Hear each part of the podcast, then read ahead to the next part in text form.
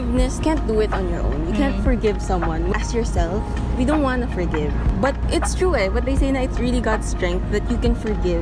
what people or the youth struggle with is how do they cope? What is their like God or who do they lean on to if they struggle or who are they when they're mad?